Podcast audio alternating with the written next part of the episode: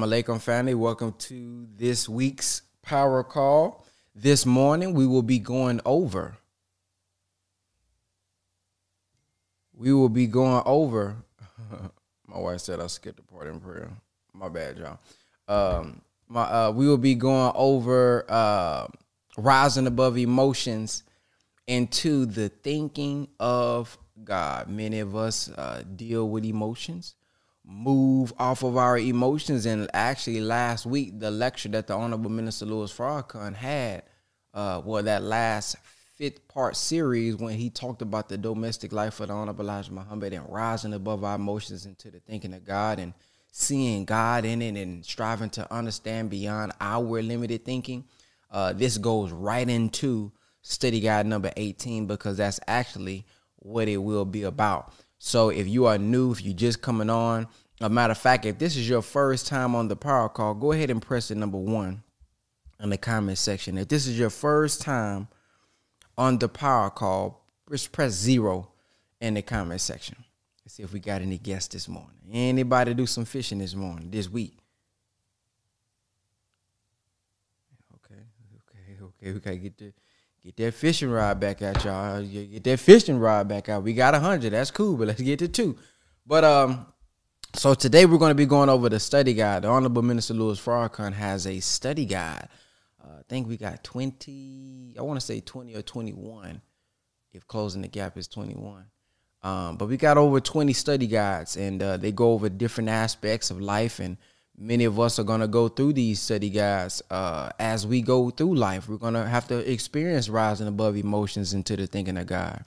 We're going to have to experience the struggle for balance. We're going to have to experience um, the God within, building the will, um, overcoming difficulty. All of these are different study guides that the Honorable Minister Louis Farrakhan has laid out for us. So we're about to play the intro, and then we're going to come back and get right started. Brother Ben here? Brother Ben.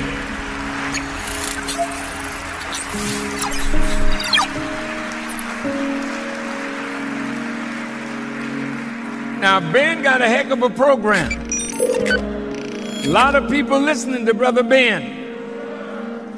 And Ben tells them about the minister.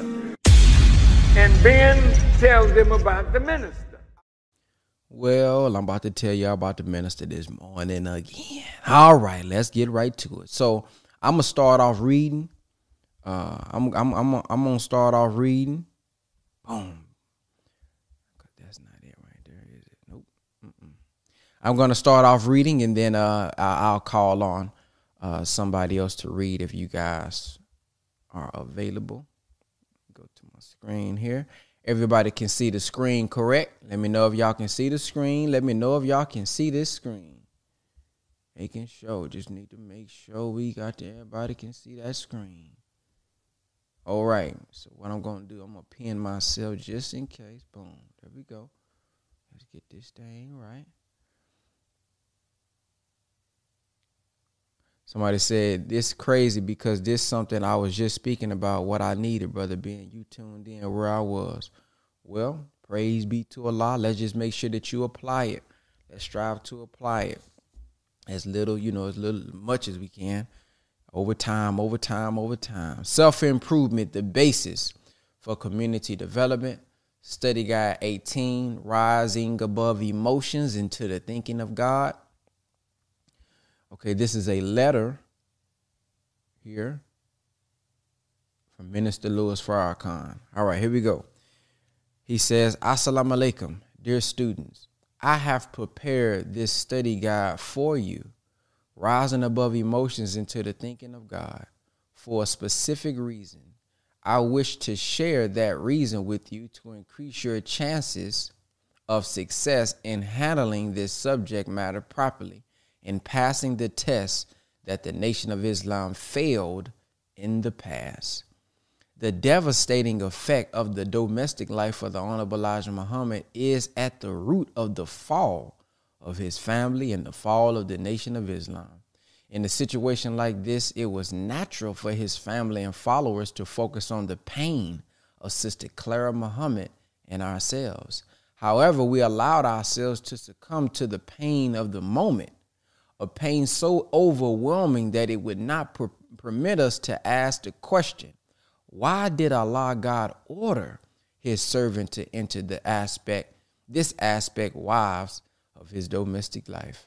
If we had succeeded in moving beyond emotion, we would have been able to get up into the mind of Allah God, where we see the domestic life of Muhammad as Allah God sees it and ultimately judge it as Allah God judges it, then we could move on to higher ground.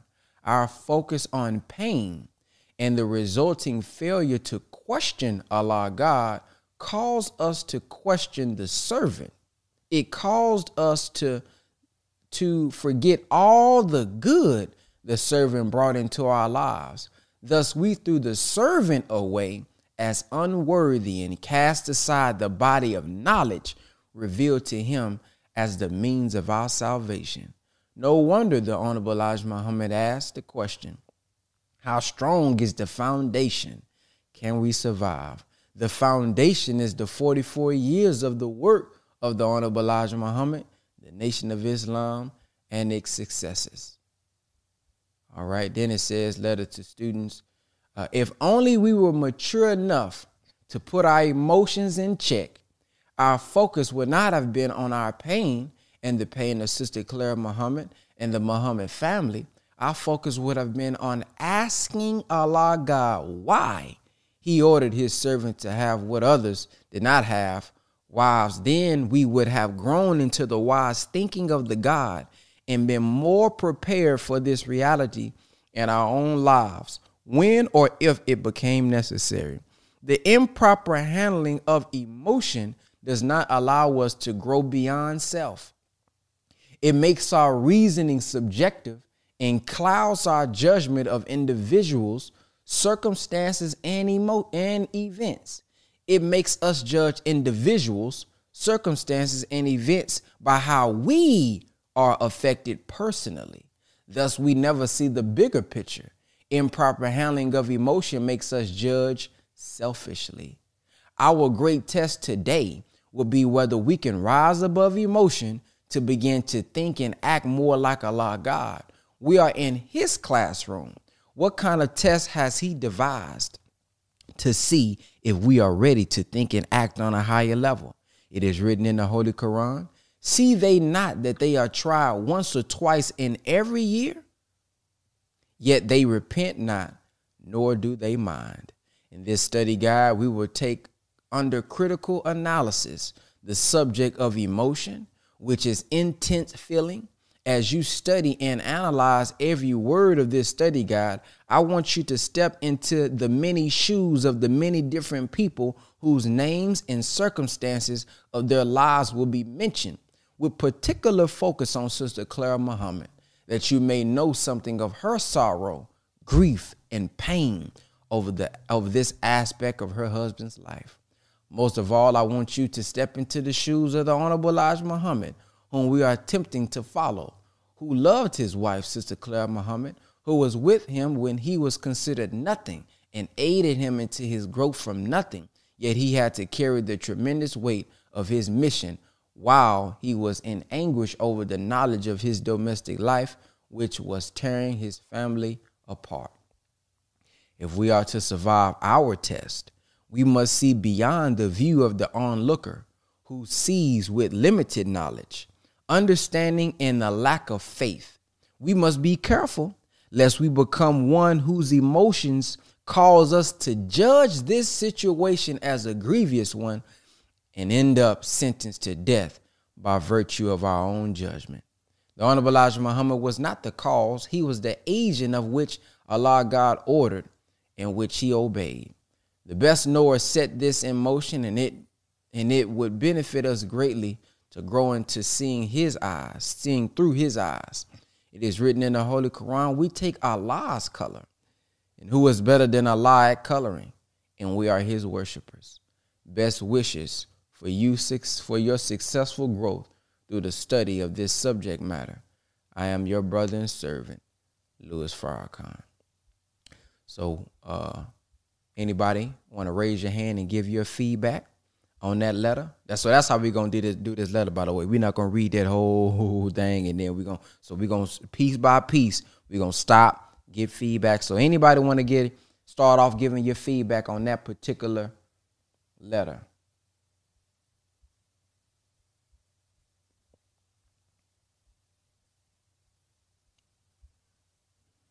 All right, let's go to uh hold on. Let hold on, let me uh do something real quick. Let me uh go to podcast. Hold on. Mm-hmm. Go to my bad chum. All right, I see two hands. I see brother King Cam, but then I see oh, I see three hands. All right. Let's start off with uh, Brother King Cam. Go ahead.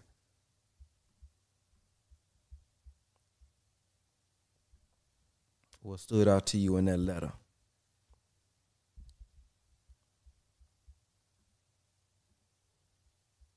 I don't know if it's just me. I don't hear. Brother okay, King. now now I can. I, I couldn't. I wasn't able to unmute. Okay. Can you hear me now? Yeah, we can hear you. Yeah, we can hear you. Can you hear me? Yep. Okay. Um, so what stood out to me in that letter was when the minister said that we start to judge things or people or situations by how it personally affects us. Mm. And when we look at a lot of the current events, especially like um, Shade Room and you know a lot of these gossip websites where they're talking about celebrities and you know their personal business and things like that. We tend to judge those people in that situation by how it personally affects us, not taking into consideration all of the factors that were used in those people making that particular decision, doing whatever it is that they did, or whatever the case may be. And, you know, I think that's very profound for us to really just think about it because, you know, we attach a lot of things that happen in other people's lives to how it personally affects us or from the lack of knowledge that we have on a particular subject. So as we get deeper in knowledge, as we get deeper in wisdom, then we are able to understand better but when we judge things from a limited view, as the minister said, then we then we re- then we regulate that person, those events and situations to how we feel and what we know versus what the actual facts are. Assalamu alaikum. Wa alaikum salam. Let's go to Brother Wesley. Assalamu alaikum. Um, just to, to camelback on what Brother King Cam uh, brought out, like on that second page in that paragraph, it just how it clouds our judgment. And when we think about like fog and you can only see but a, a little bit in front of you, you may assume uh, that you know where you're going, but you never know what's ahead of you because you're only able to see a limited uh, viewpoint of what's in front of you as well. So our emotions and bringing out that point where it says the improper handling of emotions. We're going to have motion emotions. We're going to have feelings, but we need to learn how to properly handle those so that we can see the bigger picture. So we can see what is what is the plan that's put in place as we know that Allah is the best of planners. So when we try to plan and try to assume that we know what the plan is, that's when we're setting us really apart from Allah. So just understanding that we don't want to cloud our judgment. We want to always remain a student and just listen and be observant of what's going on, but then willing to study and understand what's happening as well so we can get a clear understanding um, instead of being clouded in our understanding. Yes, sir. One of the things that stood out for me was the, of course, the Allah's color and and and striving to see through his eyes. He says it would benefit us greatly to grow into seeing through his eyes. Uh, one thing that comes to mind, I believe he spoke about this in the How to Give Birth to a God, or I know he's spoken about it in several lectures about Hagar and things of that nature about when a woman, uh, even like single women, and you know the father isn't there, the father's either in prison, like he's literally not there, and he has spoken on you know even the situation with his mother, his mother uh, raising him, striving to abort him three times and how those prayers that she had through what she was going through at the time even led him closer uh, to God because her prayers. And he also talked about like a woman who may be that single woman with a with a man not around, um, uh, that that forces the woman to get closer to God. Like she don't have anybody that she can depend on. She gotta try to make ends meet, you know, get some still gotta eat, gotta make some money, and gotta take care of the womb, gotta take care of the child when it comes out. Like she gotta do all that. But in the midst of that, the perspective that he was given is because you you can't depend on nobody. You you can't depend on nobody but God. So it it that situation causes you to depend on the real source of strength. It causes you to seek refuge in Allah. So, you know, just just putting or thinking about Allah's coloring even in the midst of bad things. And um that's that's where the faith really comes in. It doesn't come when all things are going good. And we say, "Oh, well, I'm gonna put my faith in the God I believe." Yeah, it says it says uh that we can't just get away with saying we believe and not be tried as well. So seeking refuge in Allah is easy to say when we're not going through as much pain. It's easy to say, "Oh, I believe in no God but Allah, Muhammad is His messenger." When things are uh, are going good and we're not in the trial, but it's when I man, I don't see no light at the end of the tunnel. It's when man, I'm going through so much and I I can't depend on nobody. I can't talk to them. That's our time to say, but I'm Allah's patron, or Allah is my patron. Uh uh Allah is who I depend on. God is my source of strength. And uh that's when we can really that's when we really put ourselves to the test of how am I going to look at this from my perspective, my emotions, or am I going to see why Allah has permitted uh, me to be in this situation? So that's the one that that stood out for me. Let's go to Sister Sister Brianna. Assalamu alaikum, Salam. What stood out was on the first page. It says, "If we have succeeded in moving beyond emotion, we would have been able to get into the mind of Allah." And then the next paragraph says, Our focus on pain and the resulting failure to question Allah caused us to question the servant. So sometimes Allah will will tell us stuff that we don't understand in the moment, but there's a reason he's saying it. And a real quick example is our travel ban. We're not supposed to leave the continental USA, right? So not even Hawaii. And then look what happened in Hawaii. Look what's happening in Canada we didn't understand it at first, but it was orders. Don't go here. Right? Of course you can write your letter, all that stuff, XYZ. But um he when, when we don't believe in what the messengers are saying, the messengers of Allah, who are we really not believing? We're not believing Allah because that's where it's coming from.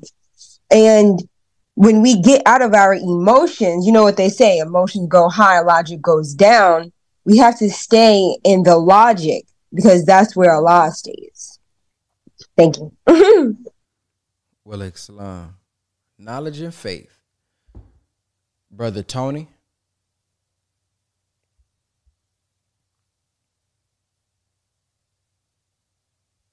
Brother Tony? Did he put his hand down or? Okay, brother. I, I did have it up. I did lower it but how, I didn't think I was going to be called though, so I, I lowered it. Uh, yeah, uh, this is a very, very, very powerful uh, subject matter, uh, rising above emotions into the thinking of God. Because uh, when you look at, um, or you have the thought that someone is uh, being unfaithful to you, and it's your husband or it's your wife, that that that's like the height of betrayal. You know, that type of an effect on a child, you know, in a family, you know, can uh, you know, uh, cause the child to, you know, take the side of the mother or the father, depending on which one, you know, uh, did the, was was uh, betrayed. So those type of emotions can absolutely spark a, a chain reaction. In some cases, where people have ended up in prison, you know, because they acted on those uh, that pain and that suffering. So um, we definitely have to, you know, take on a more, you know, spiritual mind, you know, you almost have to have a mind of God, you know, to be able to handle those types of emotions. So this is a very uh, powerful uh, subject, and uh, I'm going to continue to listen in and uh, try to learn more as it uh, continues to uh, evolve. thank you, brother, for allowing me a comment. You know, continue to bless you. So, Assalamu alaikum. Sister Yasir, I mean, y- Yasina? Just changed my whole name. I'm like, I'm on a whole new trajectory now. um, now I gotta look that name up, brother Dan. I sound like, um, um, you know, this is one of my favorite study guides. Um, because it's there's so much in it, especially for those who say, you know, I'm an emotional person and I'm and always write on emotions. But one of the things that um, always sticks out to me is at the bottom on the first page when the minister says if we only were if we were mature enough to put our emotions in check our focus would not have been on our pain and the pain of sister clara and the muhammad family our focus would have been on asking allah why he ordered his servant to have what others did not have wise then we would have grown into the wise thinking of god and been more prepared for this reality in our own lives when or if it became necessary. So, you know, a lot puts us in circumstances that may not, you know, look right um, in our for our own selves as Christians, as Muslims, um, whatever walk of life we choose. And we, but it's the questioning of God and asking Him why and being humble enough and growing mature enough to allow the answers to take root. Because we ask a lot of questions, and I'm speaking from, from my own experiences, but the answers that he give, we're like we're like the children, you know, the children of Israel. Uh, Moses come back down with the answer from God, and then uh, we don't like that answer, so we go, can you go ask him? Can you go ask him another question? Can we do it like this or like that? Always, you know, trying to um, negotiate when the die has already been set. So, um, just learning how to question God fairly, question Him, and accept His answer. Accepting it is the hardest part because now you got to walk in it. So I am really looking forward to this. Thank you. Assalamualaikum. Alaikum salam. Um, and this is also just a reminder that when whatever happens, like whatever happens, the first thought shouldn't be how, and we all, I'm sure, got to work on this. So this should this should touch maybe everybody. The first thought should not be the emotion of how this affected me how this is how this hurt me. Um, but the first question or the first thought we should have with everything, good and bad, is why from Allah's perspective. And that will put everything into perspective, the real perspective, because we also just had a lecture series where we learn Allah is the only reality we we we coming and going. This flesh gonna be gone, and I mean, even a hundred years is is is nothing compared to the infinity of time. So, um, we coming and going. So yeah, we got our little emotions and our life, and yeah, we got our little hundred years or whatever, so that we gonna live. But we coming and going. So why? What is God using me for? For much, much, much longer than this. And I think that's a something that we're gonna get into this. Yes, yes, he had wives, but what is the long-term effect? How do we see those sons that came from those wives still those are the ones that still helping the honorable minister louis farrakhan today brother ishmael we see him every sunday representing the honorable minister louis farrakhan and the honorable elijah muhammad so um think think think long term you know not short term or how this is going to affect us just today. Why is god taking me through this? Why is god giving me this? Because good can be a trial. You know us having things in abundance that can be a trial too. But also uh the the lack of money uh, the lack of home, the lack of food, things like that, that may be a trial for us as well. And it's not always about, about what we are, are are going through. So I see I done I done sparked some in two people now. Okay, let, let's go to let's go to brother brother Wesley. You do it every time, brother. But um, what what, what stood out and just kind of to, to dovetail on what you're saying as well.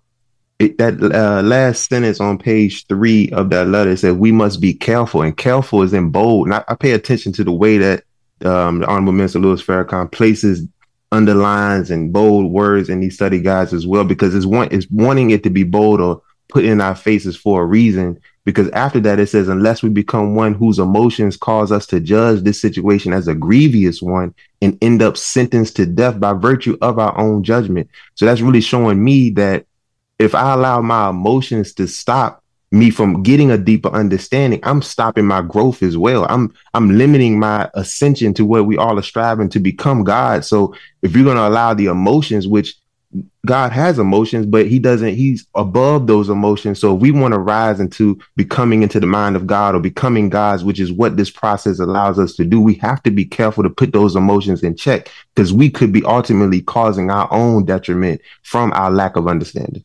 Assalamu alaikum Wa alaikum salam. Sister Yasina? Mic drop, Brother Whitney. Um, the part that you said about self, growing beyond self, that it that's where the test comes. Seeing beyond the pain that we're feeling as individuals. And when especially when the situation doesn't just involve you. So you got to look at how not just how it, how whatever it is affects you, but look at how it how it affects everybody that's involved in it. And like you said, you know, there's a greater picture that we don't see, but it's going beyond that going beyond what we see with our eyes. Minister Farrakhan talks about that when you said uh, we take on Allah's color. He talks about that in closing the gap, learning to see through Allah's eyes. And but that's only by learning how to question Him uh, respectfully and intelligent, intelligently, without emotion. And again, accepting um, accepting the answers that he gives. You know, you may not get the answer right away, but when we abort the process, if it's something God wants us to stay in, if it's some, if there's something, if it's for a purpose bigger than ourselves, then we can run away from it. We can derail, but He'll bring us back to it, not for punishment, but because there, like, there's a bigger um, there's a bigger outcome is greater everything we do is greater than we are. Like you said we're an illusion. Here today gone tomorrow. But it's the but it's what will what will our mark be when we leave this planet? When our life when our time has is, is come what will our mark be? Will it be that we ran away when our book is open? Or will it be that we stayed in the process and and, and we believe with our, within all our heart that what we're going through, what we're going through with God is for a greater good, is for a greater purpose. Like I'm gonna say this, like you said about the, the children. You got brother Ishmael, you got brother Rasul, you got brother Ahmed, sister Medina, all the children of mother Tynnetta. But then you have brother Kamal, you have brother Abdullah Yassin, you have the minister's child, you have the messenger's children from his wives who are working to help our our ministers helping to helping to raise our nation. So it is bigger than us. And but you know we have li- limited eyesight, but we got a lot of emotion. Assalamu alaikum. Wa alaikum salam. Mm. All right, let's finish. Let's let's move forward. Y'all see how just the just the letter got us going. We ain't even got to the. Ooh, okay, hold on. Here we go. Y'all can see my screen. All right. Introduction to study guide number 18. I am the Lord, that is my name, and my glory will I not give to another, neither my praise to carved images. I have for a long time held my peace. I have been still and restrained myself. Now will I cry like a traveling woman. I will destroy and devour at once. Isaiah 42, 8 and 14. He says, Allah God experiences emotion. According to the scriptures, he loves, he hates, he grieves, he sorrows. He is referred to by some writers as a jealous God. However, he rises above all emotions into the decisions he makes. His decisions are based upon how the temporal affects generations into the future. The domestic life of the Honorable Elijah Muhammad gave rise to such great emotion that it clouded our vision of a man of God. We were taught to live according to the restricted laws of Islam. The Honorable Elijah Muhammad gave us the law, and he himself was the example, was the example of perfect obedience to it. When he grew through obedience to master the law, he was given a superior law to function from, one that was unknown to us at our level of development. When we learned of his reality, many of us became corrupted in our reality and laid the blame for our corruption at his doorstep.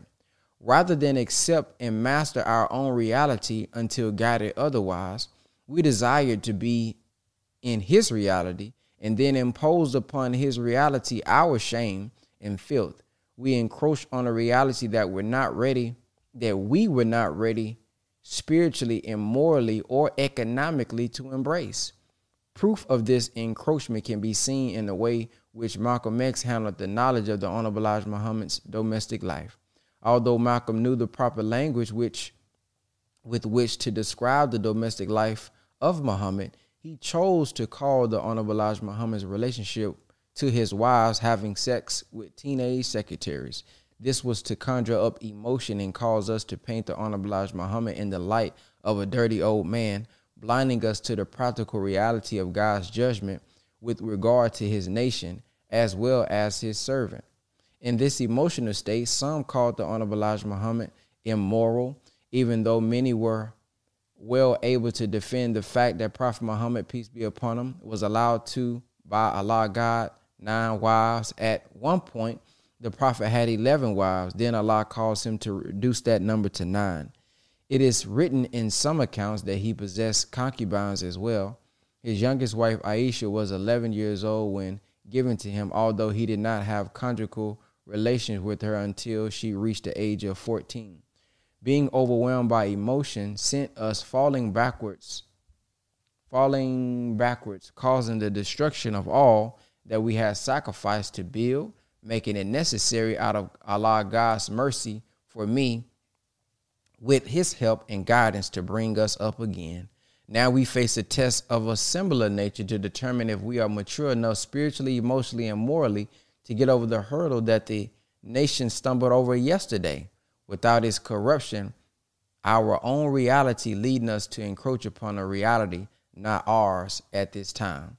There is a saying among the Native Americans you cannot judge a man until you have walked in his moccasins, shoes, the object of this study is to try on the shoes of the persons whose lives are used as examples of proper or improper handling of emotion and analyze how we might act in that situation. Every actor, when reading a script, must determine if he or she is able to feel the part of the character to be played. We are not actors. The Bible and the Holy Quran are given giving us characteristics of persons that we are going to fulfill in this time righteous or wicked, believer or disbeliever, helper or opposer. We will find ourselves in one category or the other. As we step into the shoes of each character, both those who were successful and those who failed, we want to try and feel what that person must have felt when Allah God tried them with certain commands. In order to be successful in such an effort, we must summon up the same emotional reaction to the command that was theirs, and then see by which we can overcome the emotional reaction to God's command. All right. Anybody want to comment on that? Anybody want to comment on that? There was something that stood out to me up here somewhere. Hmm.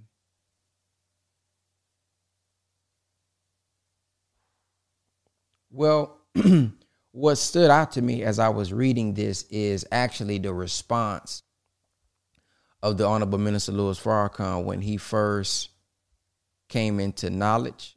Wait, could y'all see my screen while I was reading that? I didn't have my screen turned, did I? Oh, I did? Okay, cool. Um, what came to my mind was the the heart and mind of the minister when he first came in con uh, came into the reality. Yeah, that's what brought it out. When they came into the reality. When he came into the reality, he went he went to the Quran. Now, of course, you know, he's he's he's shaking up. He's okay, man. I didn't okay, woo. He talked about okay, what this is doing to his mind. He talked about, you know, he gonna let it settle. He gonna give Malcolm a chance to, you know, go say something, but he he's not sure how to handle it. But when he came back to Brother Malcolm before he was to tell, or he said he was to tell, the Honorable Elijah Muhammad. Do anybody remember what the minister said he told Brother Malcolm? What he had found?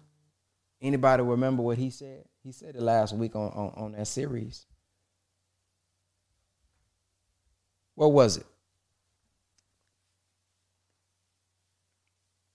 it? You could just raise your hand up if y'all if y'all know this particular answer. Just just uh just come off mute and say it.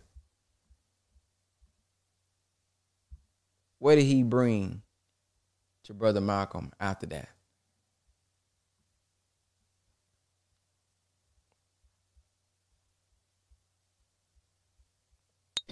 Assalamu alaikum. Alaikum salam.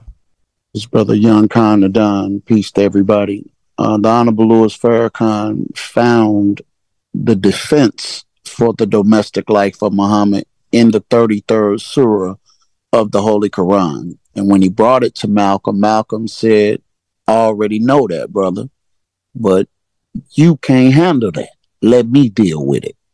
And I'll just stop right there. Mm.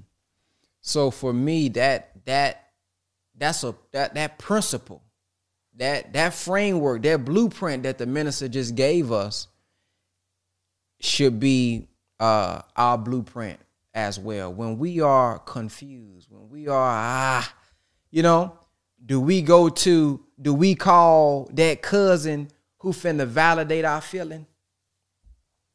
Do we call that friend who gon' yeah, yeah, girl, yeah, yeah, boy, yeah, he showed, mm-hmm. Cause we know the right one to call. We we know the one that's gonna that's gonna sympathize, and we know the one that's gonna say, "Well, hold on, did you think about this? Hold on. No, you may be uh-uh. No, let's see. We know which ones to call. So he he went straight to the Quran. He could have went to himself. He could have went to his uncle. He could have went to some home. Man, did you hear about this? No, he said, let me go open up this Quran and see where this may be. And so that should be our spirit and our response as well uh, to things if we want to have uh, long term success in rising above emotions into the thinking of God. All right. I think uh, Sister Yasina had her hand up, and then I see Martin Banks. Or did she put it? Did you put it down, Sister Yasina? I didn't have my hand up. Oh, who was that? They had their hand up. It was somebody right before uh, Martin. That Sister Shalon and brother, Sister Shalon and uh, Brother Martin at first, and our brother Daniel Six X. Okay, go ahead, Brother Martin. Oh no no no! It was Rashad. I'm sorry, Rashad. I saw Rashad. Go ahead, Rashad. Wait, can you hear me, Ben? I can hear you. Okay, I want to um, I want to keep it in content. Cause I see how you had used the correlation of the book Isaiah as it pertained before you went into Quran, um, talking about the particular topic between Elijah and um, the minister and Brother Malcolm. Me personally, speaking from a personal standpoint, my interpretation from what you read of Isaiah speaking on um how the Most High move as it pertains to His wrath and judgment about about stuff in his patience. I think that's a direct correlation. And and then to fortify what I'm gonna say, you said um you said that we gotta think we gotta um master our emotions to use logic so we can use ration rationale. So my thing is Brother Malcolm could have been completely re- correct with everything he did, everything he said. But my thing is, I think he went about it the wrong way because the effect that it had on more than Malcolm, more than Elijah, was our people not coming into the nation. You got to think what the nation had to offer and what it was doing with our people as a from a cultural standpoint at that time. We we didn't have that at that time, so it compromised the whole movement. People getting out drugs, starting their own business, doing all this. So we were just stagnant as a people from two men quarreling, something that could have been handled behind closed doors versus public stuff. Like, for instance, me and you, I've never, I would never quarrel with my brother in public. Point blank, bottom line.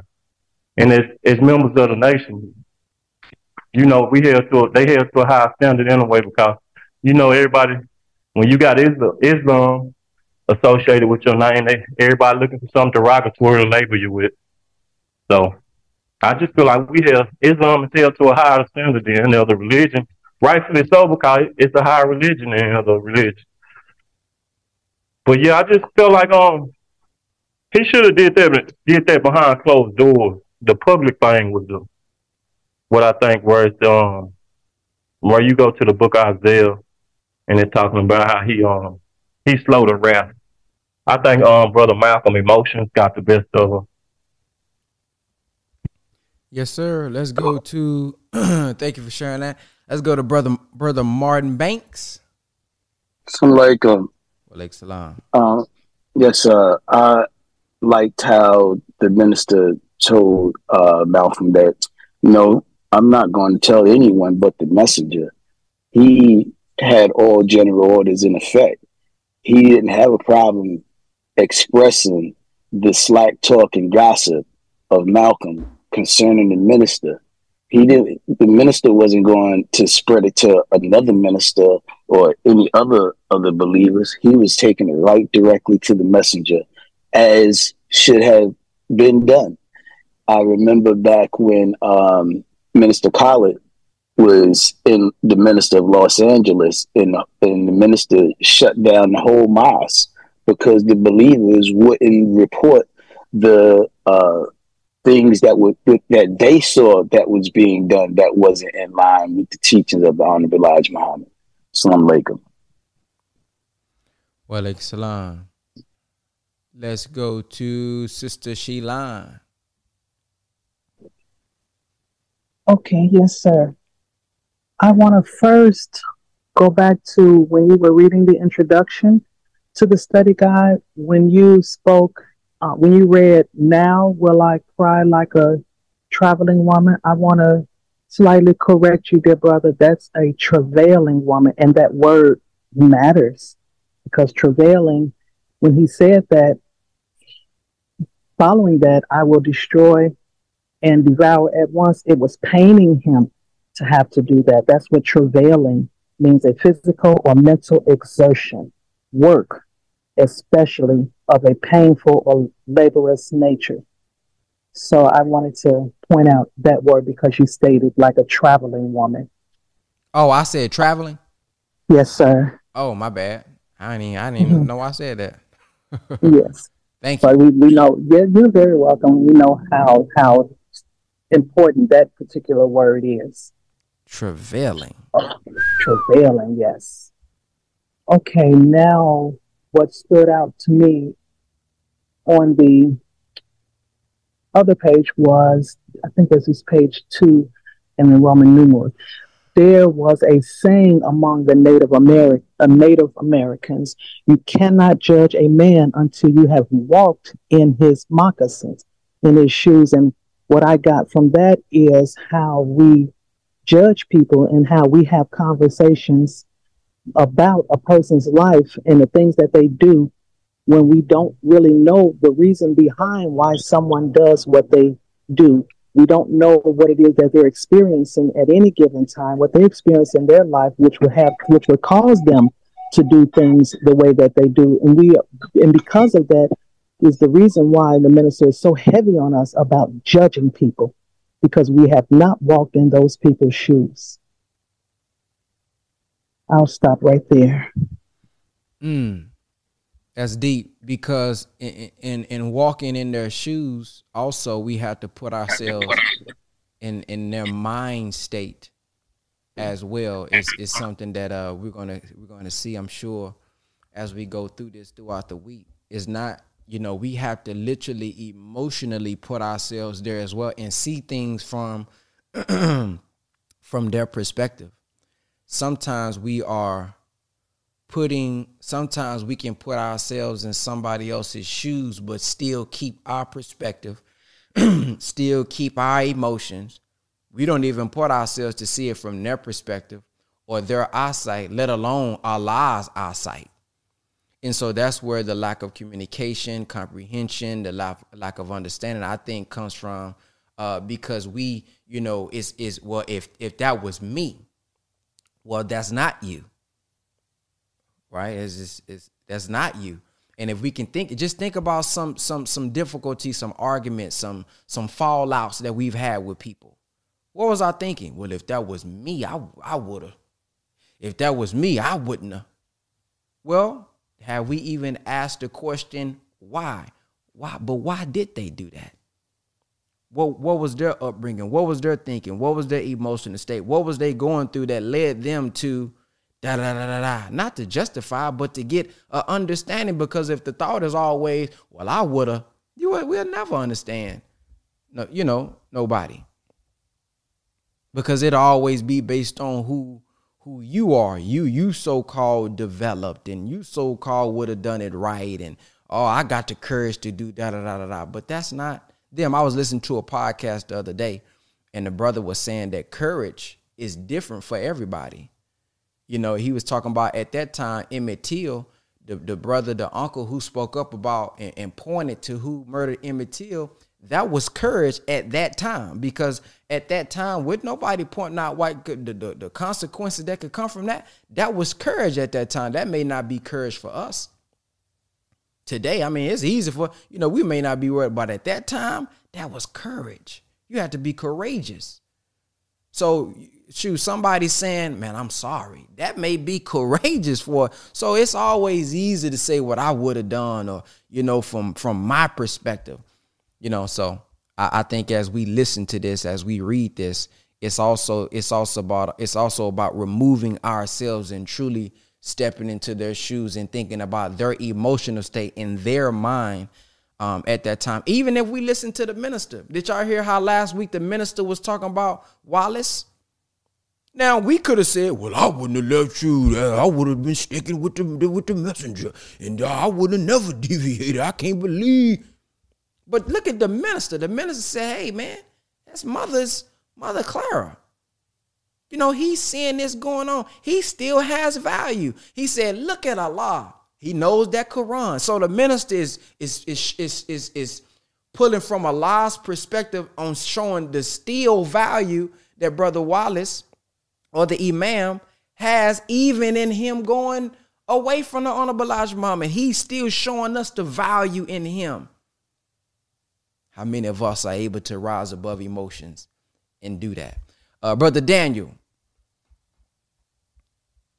Yes, sir. Uh, what's your Daniel? Oh, wait, wait. Great, Daniel six, six, six, six, six, my bad. Praise be to Allah. Yes, sir. Assalamu alaikum, great brother. Um, what stood out to me from the comments that I've heard thus far and what I was thinking about was having an emotional response to the commandments of God and how that emotional response can get us in trouble. Now, the Honorable Minister Louis Farrakhan made it clear that Malcolm mishandled, completely mishandled the domestic life, which is why he had to do what he did. Handle this, brother. Let me handle it. He said, "Okay, go ahead and handle it." But I'm still writing the messenger. And I remember him being on Sway, and he told our brother Sway that he mishandled it which is what got him in trouble. Now, when I think about that, Malcolm had an emotional response to being set down for 90 days. He didn't understand. And he had some ill feelings about such silencing, which caused him to reveal the domestic life in the manner that he did. The best thing for him to do was to take that to his divine teacher, the messenger of Allah. He did not, which caused a whole slew of issues and problems. So when the minister told him, I'm going to talk to the messenger, like he said in the swan song, his shoulders jumped. And the minister said, Well, damn, you you talking about the teacher. I'm gonna go talk to the teacher. And he didn't care for that because he wasn't expecting that response. That tells me that when we get a command from Allah, a command, an order, we may not understand why we receive such command. But since he makes decisions eons into the future, it's not for us to understand, it's for us, myself, to hear and obey. So when I have an emotional response to something and don't obey, then I can get myself into a lot of trouble. And I've studied my own life, even in a real dramatizing situation with my divorce, and I was so emotional. Everything I was thinking about it was subjective, which got me in a lot of trouble in my Islam because when you become subjective and you can't look at things rationally, you can't even look at the direct dictates of the Holy Quran and fall right in because your emotions got you all caught up and you become stagnant. So I realized that if I didn't rise above this subjective and emotional state, I'm going to be in trouble with my Lord, the Messiahs, and my Islam. So I thank Allah that He helped me win that battle, but I did realize that as long as I was emotional, I was tainting my own Islam. So I had to do a lot of internal spiritual work to come up out of that state. Otherwise, I wasn't going to be able to move forward in my Islam. Thank you. Yes, sir. And the reason I said knowledge and faith earlier, the minister in uh, belief in Allah talked about Allah sometimes defies logic.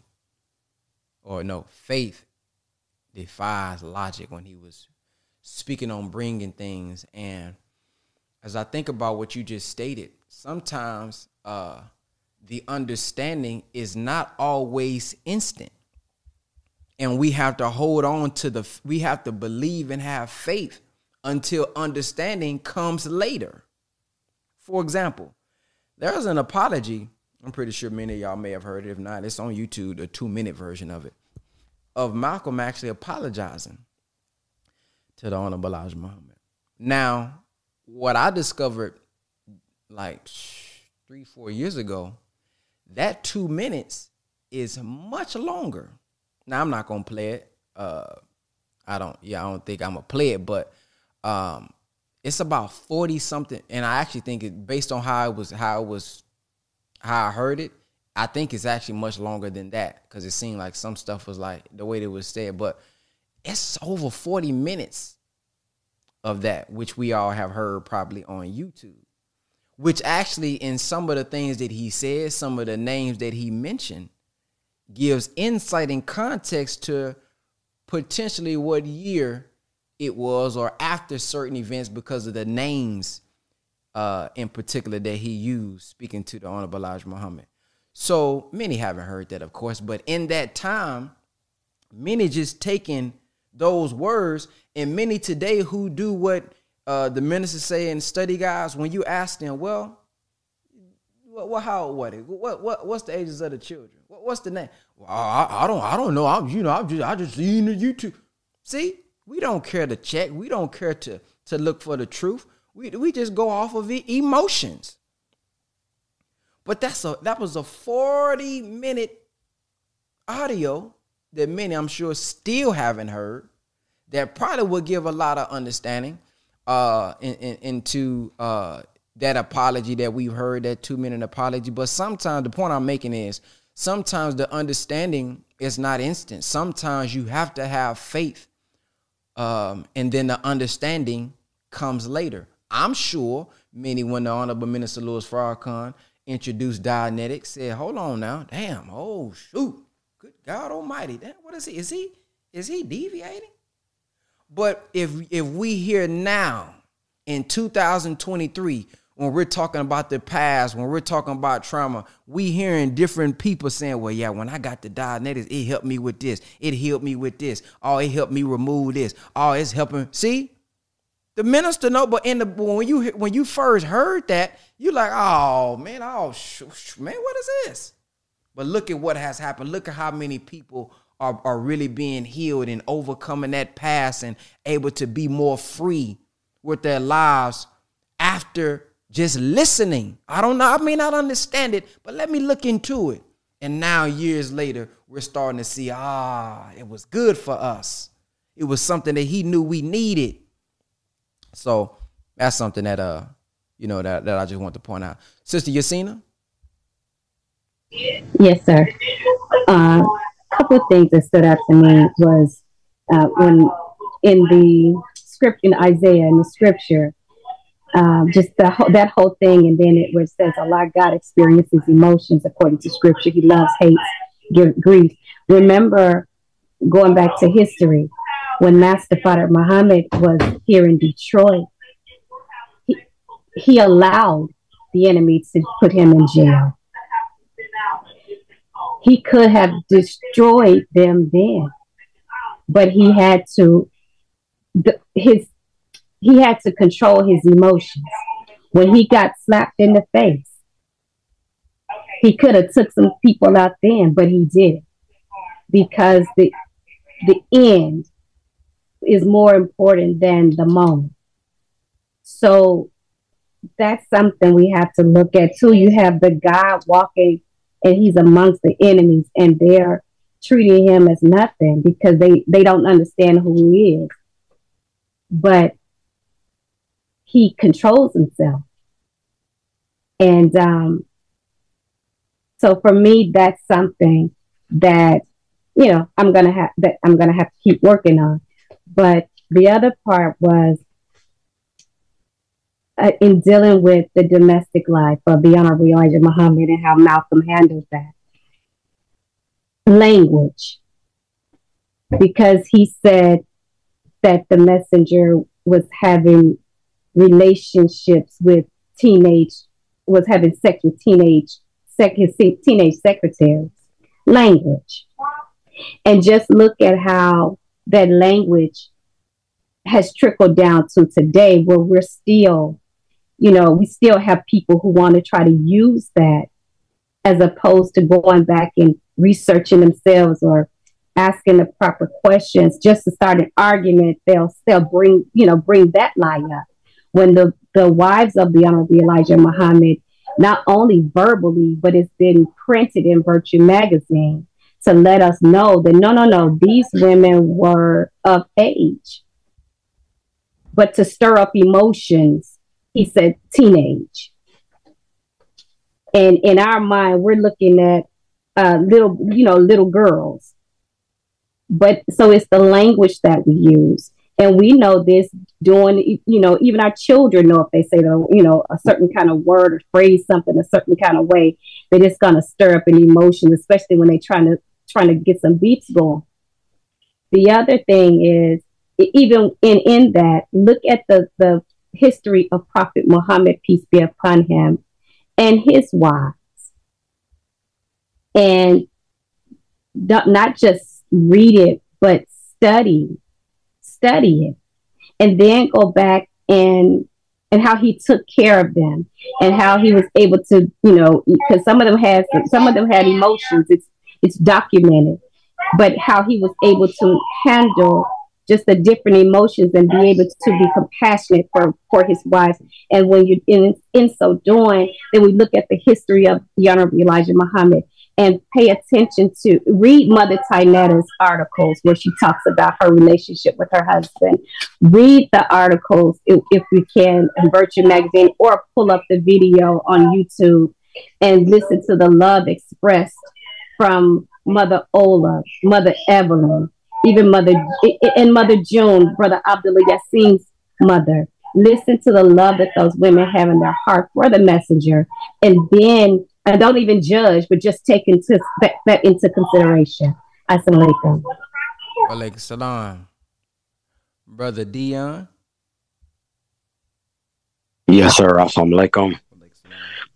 Uh, first thing I'll say, you know, Brother Ben, we'll thank our big sister for uh, defining that definition of travailing. I always knew how to pronounce it, but didn't know the, the significance of it as the sister briefly spoke on it, especially with us dealing with rising above emotions into the thinking of God. So we thank you, big sister. Um, in short, you know, I reflect on the minister speaking about himself and Minister Jabril, where he said both of them had a love for black people and a love for God. So as I think about Malcolm and the study that we're studying and the emotional aspect, it just shows the significance of us having a love for Allah God because when the minister sat at that table with uh, Malcolm, and his response was, I bear witness there's no God but Allah, Muhammad is his messenger. Even then, the minister was rising above emotions into the thinking of God, though he was developing then. So I'm tying that into what he spoke about himself and Brother Jabril, meaning the statement of a love of God. And it just puts my mind on the significance of us really, by Allah's grace, you know, in, in, in, embedding ourselves in the scriptures and the word of God so that we have that love of God, love of Allah that will allow us to see spiritually. Because when you look at Malcolm and you look at uh, Brother Khalid, those things were done out of emotions. So there was a lack of spiritual maturity. So I want to say that. The other thing in the part that you're reading right now, when able to take notes, the Most Elijah Muhammad, his wives, and the minister pretty much was alluding to to me. Others were attempting to walk in that lifestyle, his shoes, but not being spiritually mature. Of course, I just wanted to uh, say that in, uh, the part that you, you're reading now, and then also, you know, I, I think about the letter, the introduction letter to closing the gap. The minister said, understanding and the purification of heart through trial, I think he said only that will allow us to receive the words and closing the gap. Pa- paraphrasing, I believe it's the same thing with us in understanding this uh, topic that we're on with the many wives, rising above emotion and thinking of God. Because as I hear the sister Yasina I can tell, sister, you by Allah's grace have been through some trials. Brother Daniel Six Brother Ben, Brother King, uh, Brother Wesley, and, and others. So by Allah's grace, our little trials, I believe by Allah's grace is purifying our hearts to actually receive the understanding of rising above emotions into the thinking of God. That's what I have. I saw him like. Well, like salam, Brother Daniel.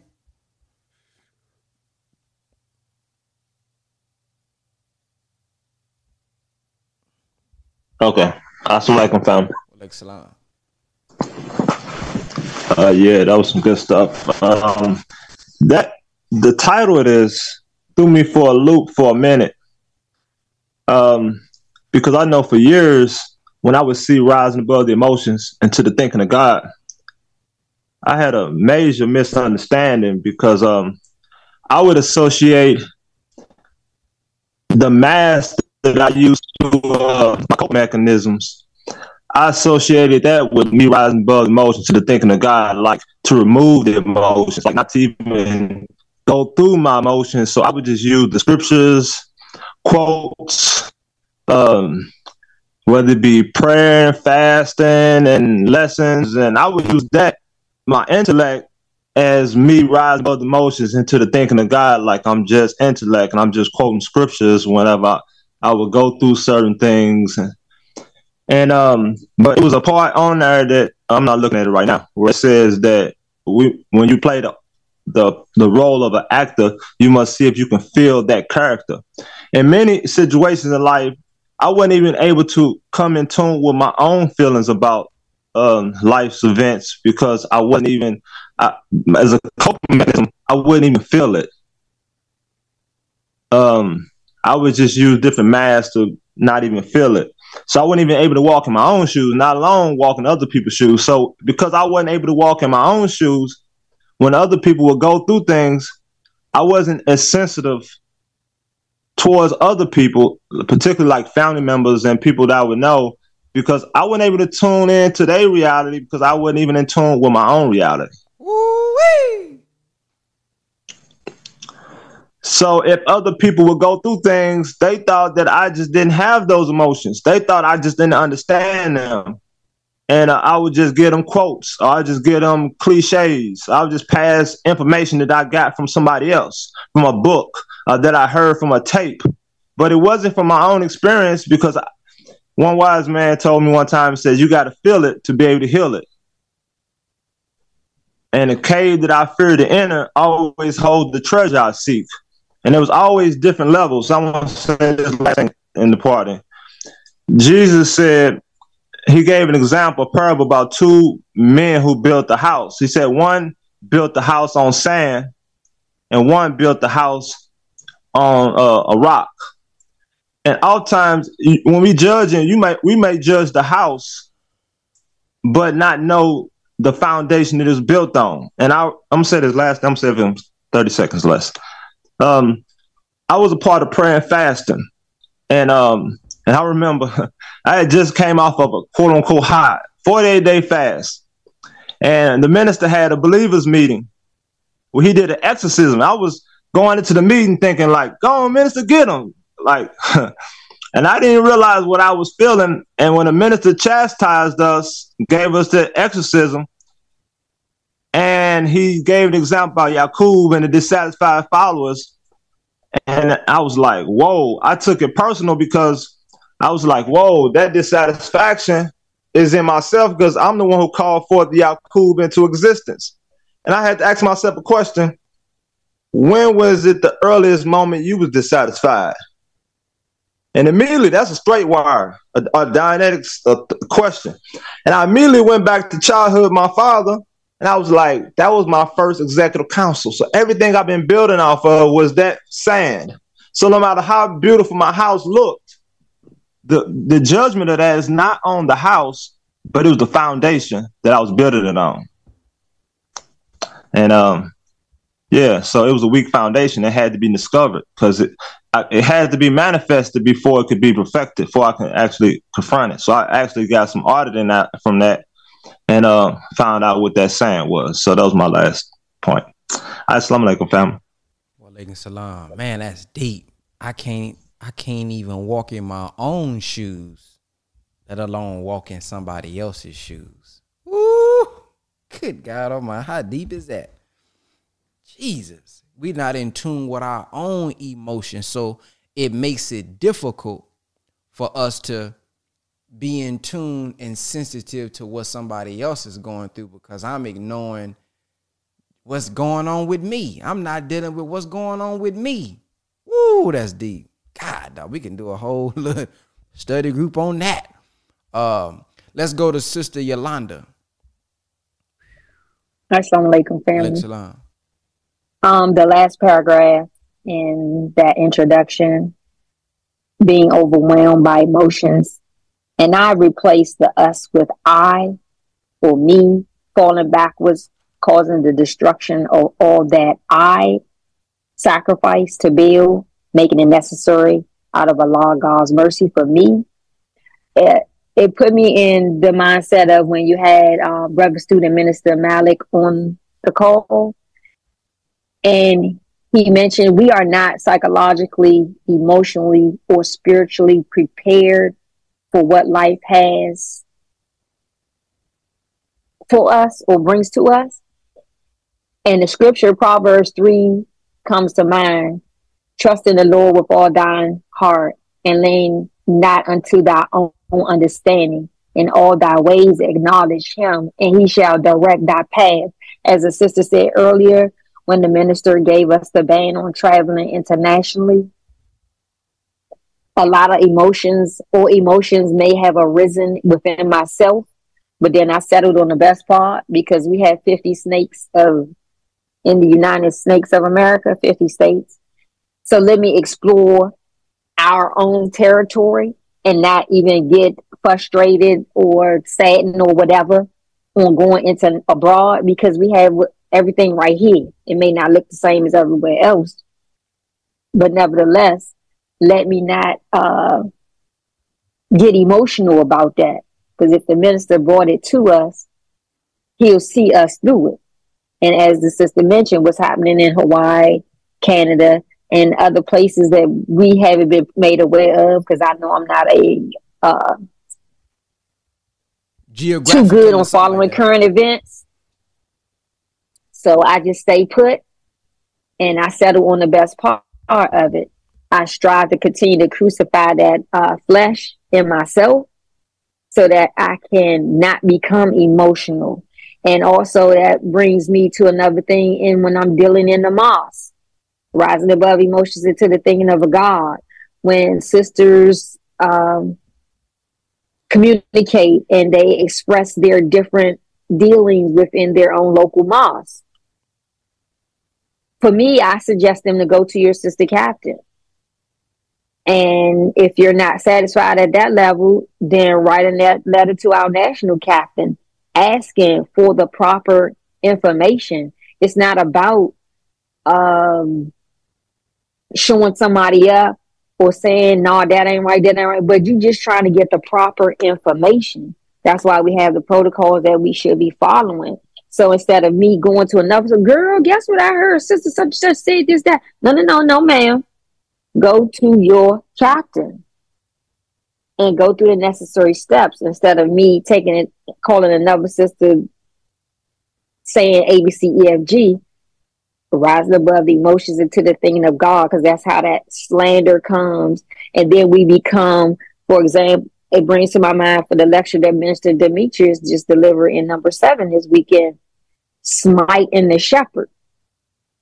So where we're getting our instructions from, let's not try, let me try my best not to deviate from what is the proper chain of command that I should go through when I hear of a thing and we come into that doing slack talking and gossiping. Mm-mm, let's rise above emotions. Well, ma'am, let me call such and such on the phone and ask, can you repeat what you just said to me? And so on and so forth. So I close with, as a brother brought up, Surah 33, section 1, ayat 2 and 3. And follow that which is revealed to thee from thy Lord. Surely Allah is ever aware of what you do. And trust in Allah, and Allah is enough as having charge over affairs. Assalamu alaikum. Wa alaikum salam. Thank you. You just reminded me of something I was supposed to share with y'all last week. Uh, Brother Daniel 6X.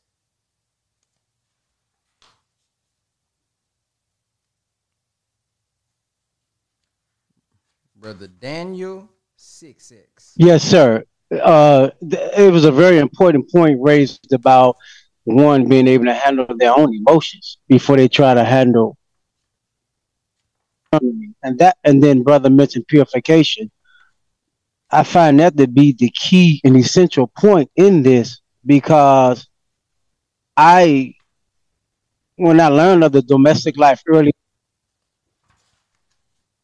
um, i realized that my own desire to obey the law of god and rise causing me to study the teachings and try to apply fall victim to adultery. And by Allah's grace, having success with that made me to realize that if a man like me, coming from where I came from, teachings of the Messiah and was able to clean myself up just a little, I know that the man who has received the teachings is so well elevated the enticing beauty of women. So it took me to be able to live it to some degree to know, oh, I see. But if I had not struggled to try and overcome that, and I that would take my view, not just of the messenger, but of men in general. I, I don't think this possible because I didn't do it. So I see the understanding in one being able to manage their own emotions, and as our sister read following the commands of Allah when you when you get into a state. Obey. And like you mentioned out there, brother, you gotta have faith that things can be accomplished. Those essentials help one and rise to the point where they see, oh no, this this this is possible. This reality can be lived. So I just wanted to point that out because what goes on on the inside helps shape how we see things on the external.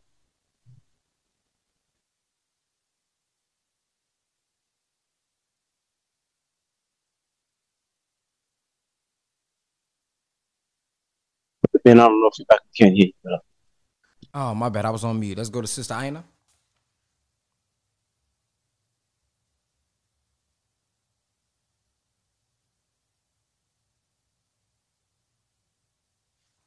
Sister Aina? Yes, sir. Can you hear me? Yes, ma'am. Okay. Yes. So um, you were talking about um, years later finding out that, you know, um, Dianetics uh, is, is good for us. And that's the same thing that happened to me. Um, um, during COVID, we were intensely in study guide, uh, rising above emotions into thinking of God, right? Like the whole COVID, um, we were studying, studying, studying. And that's all that was coming out of my mouth every time I ran into somebody, you know, and rising above emotions and thinking of God. You know how you are when you studying and stuff. So um, now, fast forward two years later, you know, I'm from New York, and and you know, I don't know if anybody knows, but New York, we don't play zero games, right? So we waiting for the call, the sounding alarm, you know. So, um, what happened? I was in class on Saturday, and I bought goods goods from a sister Cheryl, and I sold her the goods, the money for the goods. And then I go to work. I worked Monday, Tuesday, Friday. Cheryl from my job came over to me and said, "You, you, you sell me some money." And I'm like, "Why would I sell you money?" And I thought about it. I said, "Oh, I was supposed to sell Sister Cheryl from um, another Cheryl, right?" And she looked me in my face, you know, and told me she was not giving me my twenty dollars back. I'm pause. Let me take a pause because I can't believe what came out my mouth. Now this is like a year and a half after the study guide, right?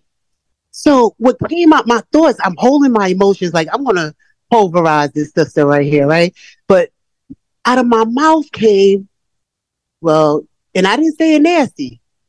I said, well, you must need it more than I do. Cause I just couldn't believe the sister was telling me to my face she wasn't giving me this $20. But that all came from me thinking about it. Like, you know, rising above emotion makes you think first before you act. And in, in, in learning about thinking first, um, a sister who studied the brain was telling me that the, the, the cerebral cortex is uh, where the uh, emotions come from. Let me see.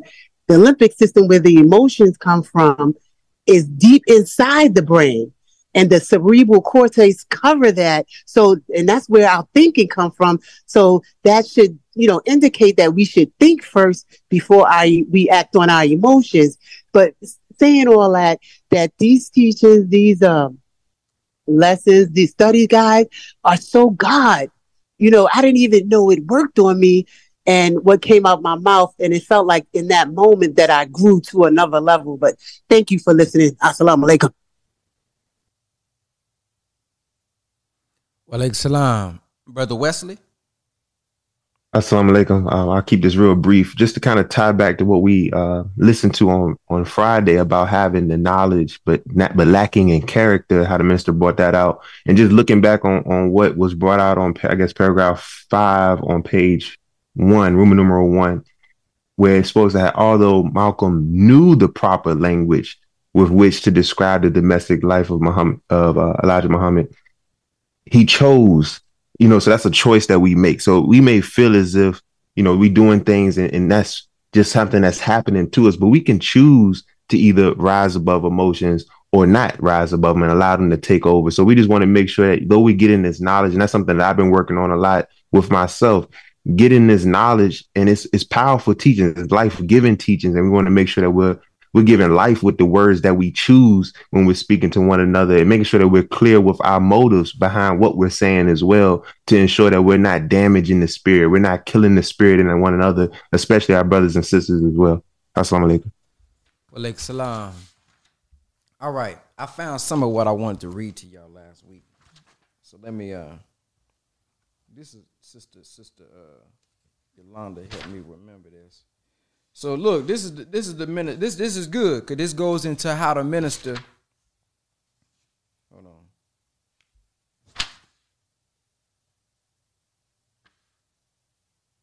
All right, so check check this out. Um, dang, I lost it. Man, I lost my spot.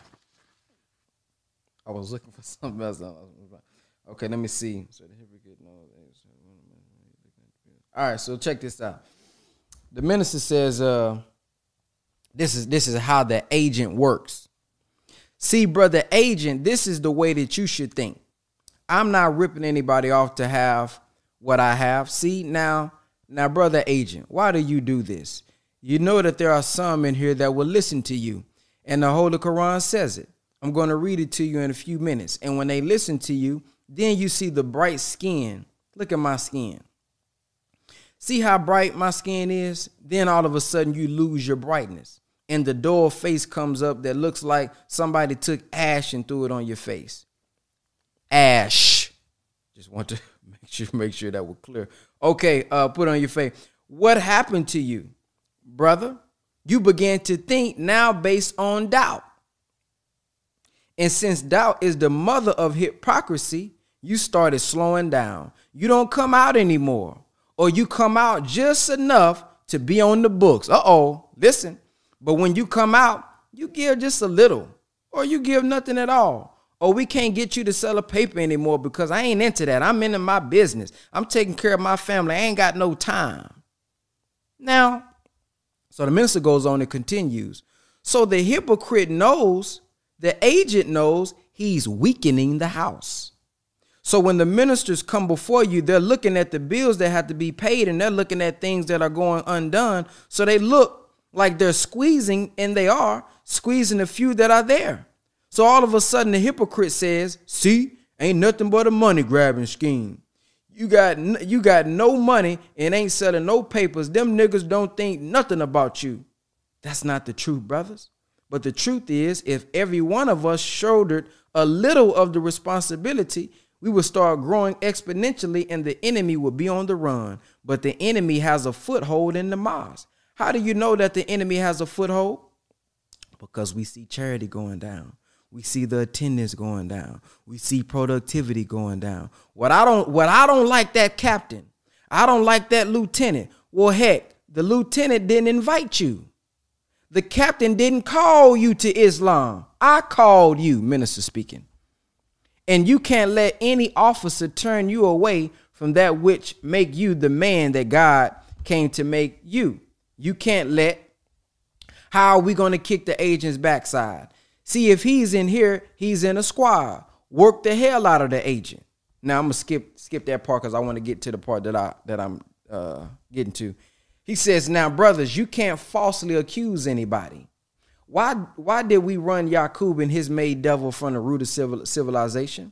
Because he started making trouble among the righteous, telling lies. He accused the righteous, causing them to fight and kill one another.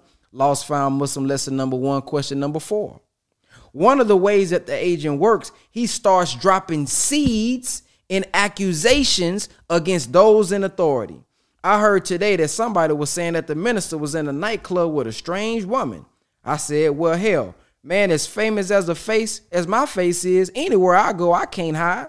Now you might be able to hide, brother, but if I go out anywhere, they'll say I saw Farrakhan. I don't wear any disguise. And if I'm with a woman, it's not your wife and it's not your daughter and it's not your girlfriend. She has to she has to be somebody connected to me. Otherwise, I wouldn't be with her.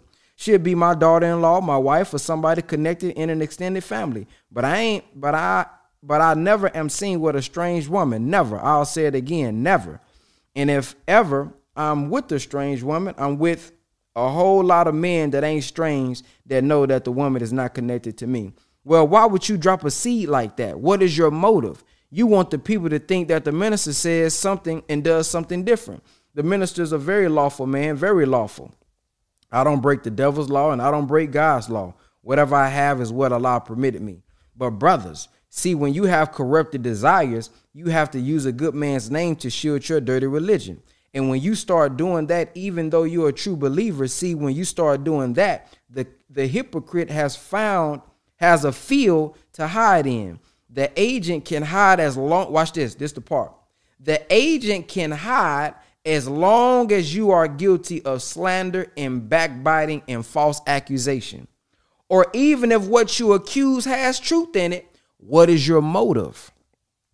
If your motive is to defame somebody, slander somebody, then the Holy Quran says, Woe to every slanderer and defamer, outstepping the limits. Even if what you're saying is true, your motive will condemn you and not the person you are seeking to defame. Man, uh, okay, let me try to. There's one more point.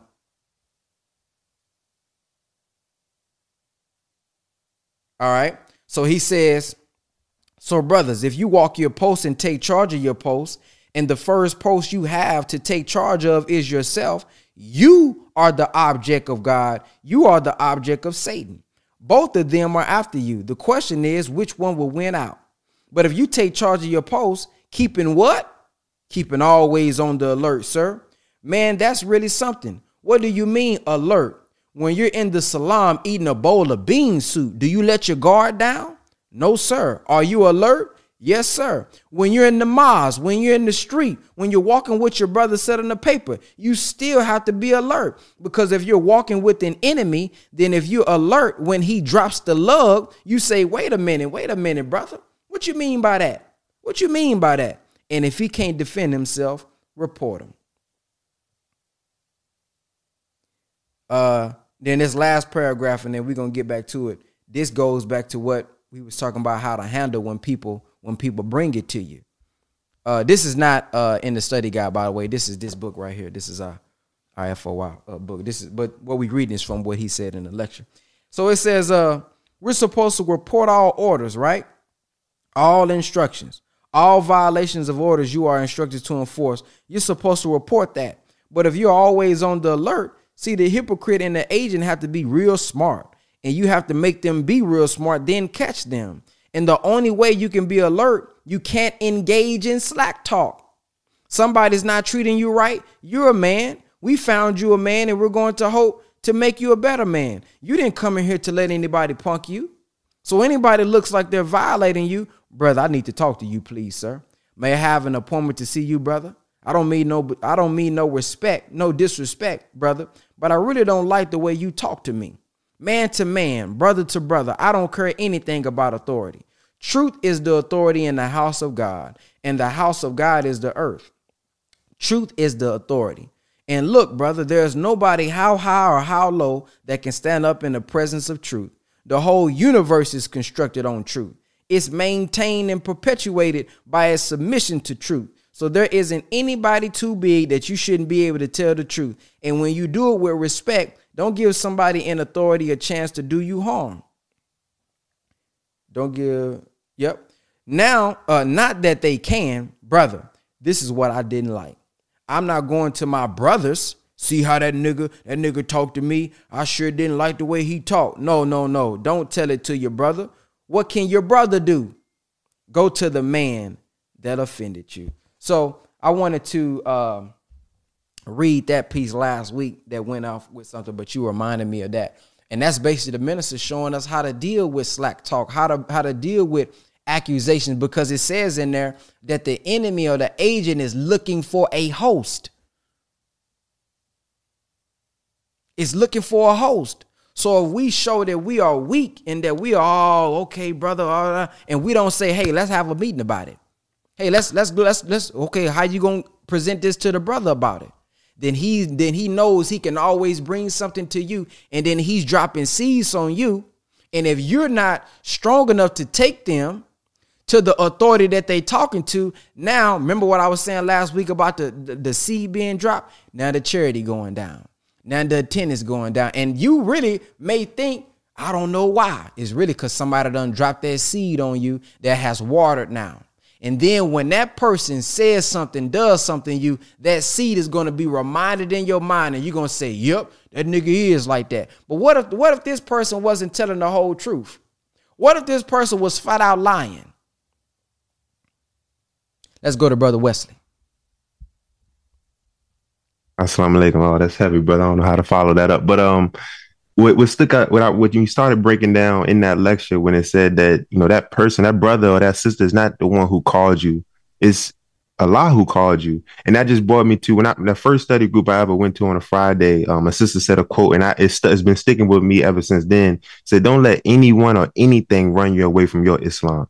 So we got to make sure that we don't allow uh, like these emotions that we're speaking on right now. We don't want to allow the actions of other people to run us away from what we know is right what we know is true and what we know is saving our lives. And then also when i uh, we had the saviors tour uh, this past saturday and we had the uh, mid-atlantic regional captain there and he's saying we got to be careful what we saying yes sir to and what we saying yes ma'am to because we got to understand why are we saying that? Do are we just saying that because it sound good? Are we just saying that because we know that's what we're supposed to say when you hear hear something or someone asking you a question? But are we really committing to that yes sir. Are we really going with what we say we're committing to as well? And then last i've been listening to uh, minister jabril's lecture on self first. It's like a five hour lecture which i've been trying to incrementally get through. But he spoke on that the way that you can expose an agent especially in the mosque is that you have to continue to study. And the more that you study and the more you get a deeper understanding and be able to uh, ascend in your knowledge and understanding of what's being taught and what you're learning from the teachings as well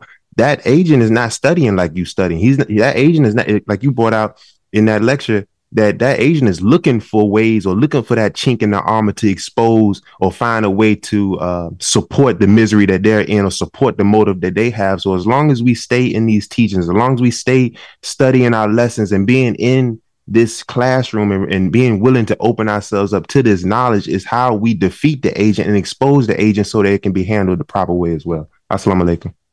Praise be to Allah. Sister Yolanda. OMG, what you read to me brought up study guide that we're doing right now. And when you mentioned the slanderer needing a host. So, and you being that host, now you slinging that mud. Mm. But however, slinging that mud in slandering, mud slinging, whatever you want to call it, is truth in it but there's probably a little piece of truth, but the rest of it is, you know, all the accusation and slandering. So I remind myself not to be slinging that mud, mud because in that mud and slinging and gossiping and slack talking, I interrupt the process of redemption. Because when somebody, let's say if somebody says something bad about me, I don't want to return like for like. I want to rise above emotions into the thinking of God and see what in that little bit of mud is true. Because in mud there's water. So there is some truth in that. And it just it's just showing me how the spirit is always so in line. Because whatever we talk about on these calls, I can always refer back to Friday night study group, which is a beautiful thing. So the honorable, why did the honorable Elijah Muhammad say if they took out a full page ad and cursed him out word for word and line by line, they would only be helping him. So, in helping him, Sister Yolanda, don't be a part of that slandering, gossip, slack talking, casting out the idea of what my leader, teacher, and guide in front of me is trying to project onto us to help us in this self analysis self correction, and I always say it wrong. Self analysis, self correction. Somebody help me out. The three for the study guides. Let me not be part of killing their ideas so that I could bring my nation up and go out there and fish in the community to bring the people in because somebody brought me in. If I want for my brother or sister what I want for myself, let me think five times, rising above these emotions, not interrupt the process of redemption. Assalamu alaikum. Walaikum salam. Sister Brianna. Boy, these study guys Yeah. got us engaged this morning, boy.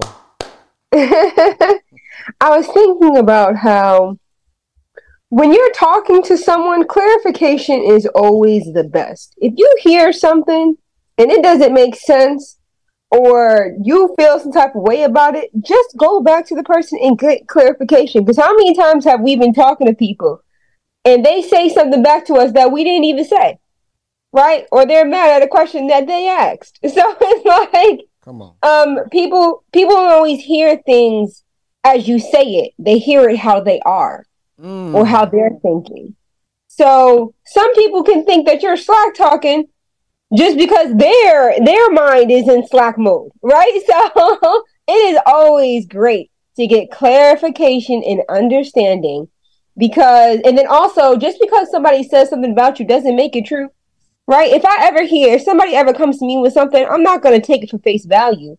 Uh, cause just like Sis, um, Sis Yolanda just said, uh, yes, there, there may be some truth in it, but people like to withhold information. And sometimes that's imperative information to make it make sense. Right? So clarification is beautiful and ask the questions. And if you don't have enough uh, in you to have the conversation, then just keep it to yourself. Don't go around talking to people because that's crazy. That's all. she just be laughing. Let's go to Brother King Cam.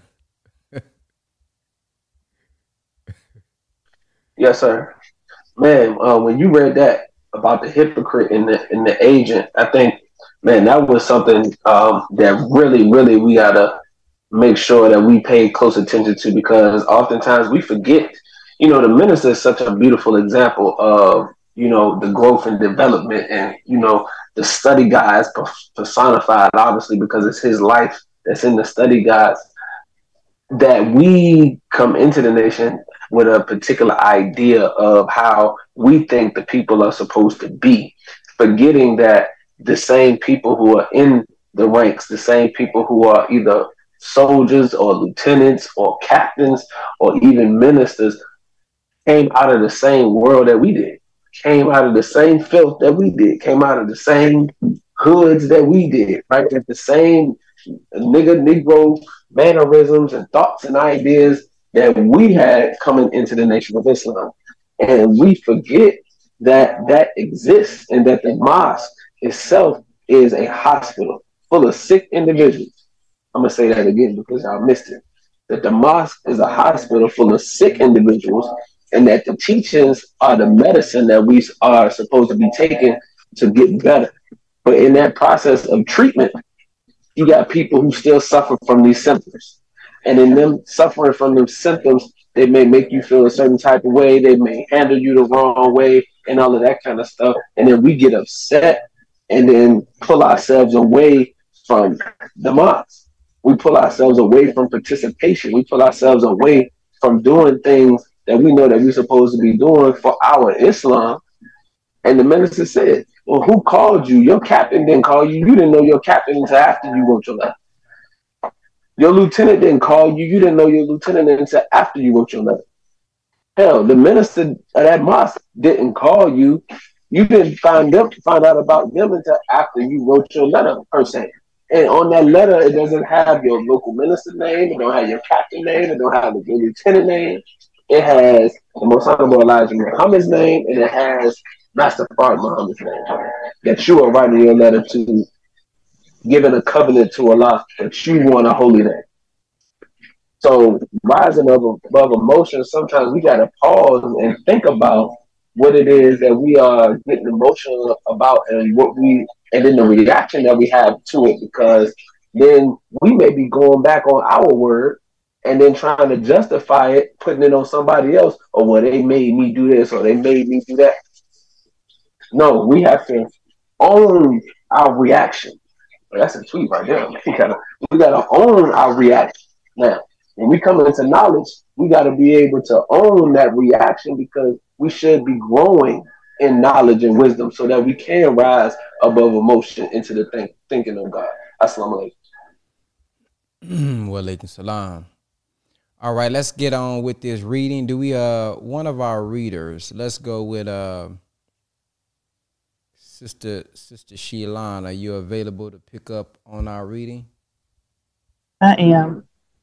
We are on. It's starting from my vantage point.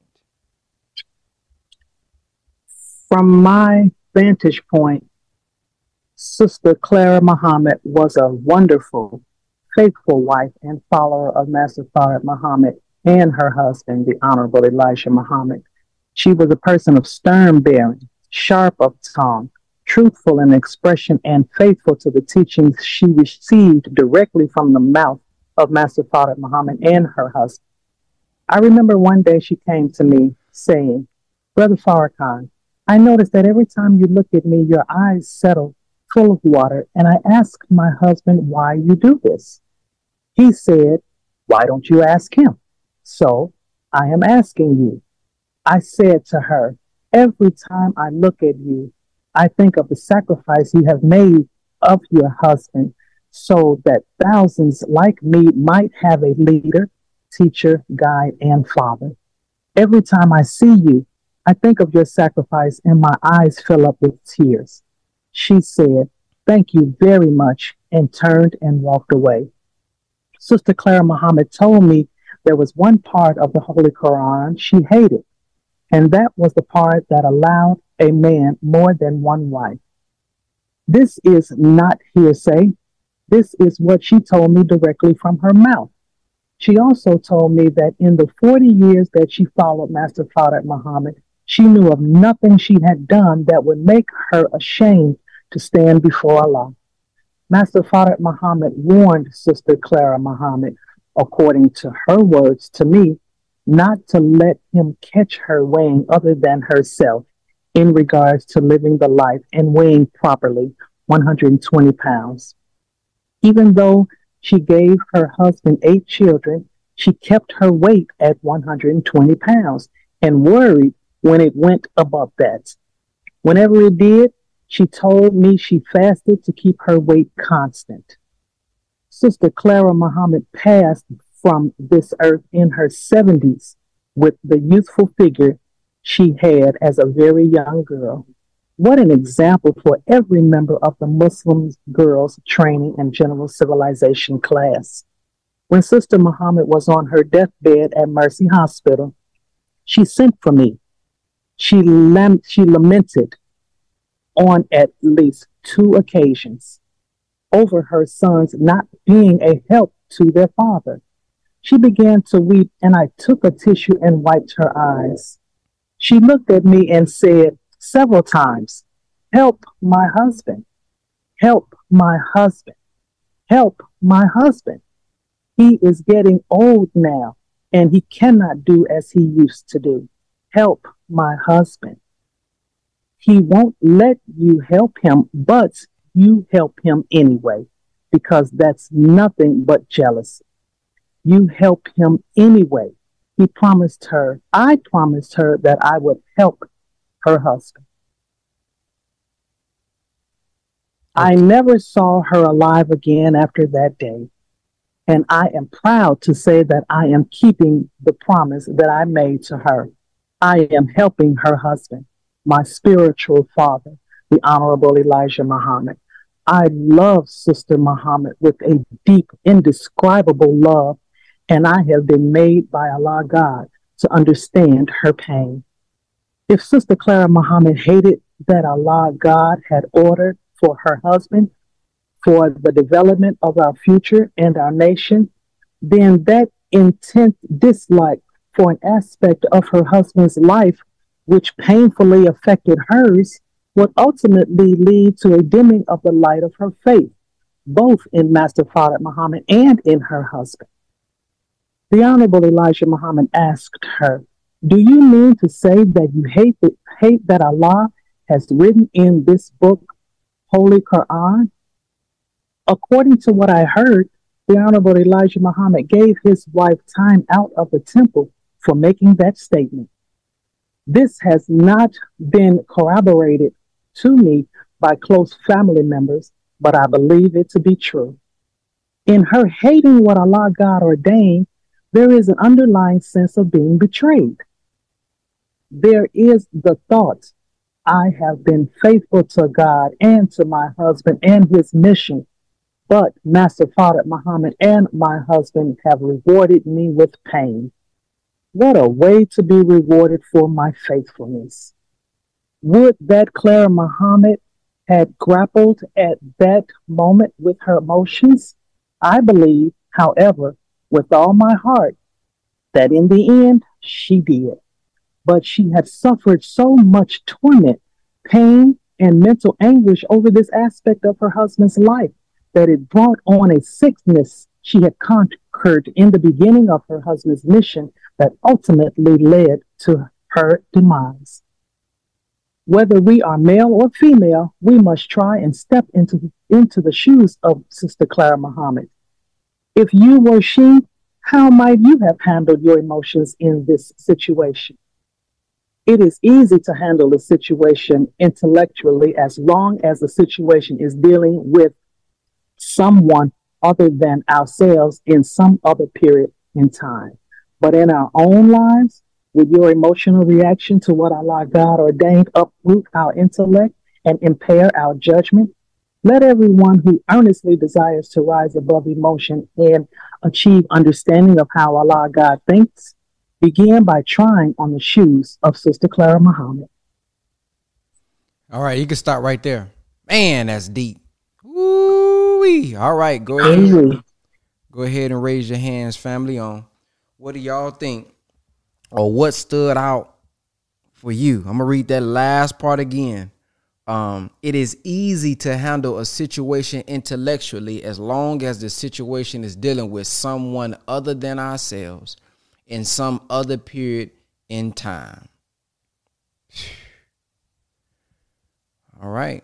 Uh, let's see who got their hand raised. Cause I know y'all got, I mean, there's something in there. Man. Let's go over to oh, we got all type of hands up. Let's go to uh man, we only got seven minutes. Let's go to Sister Brianna.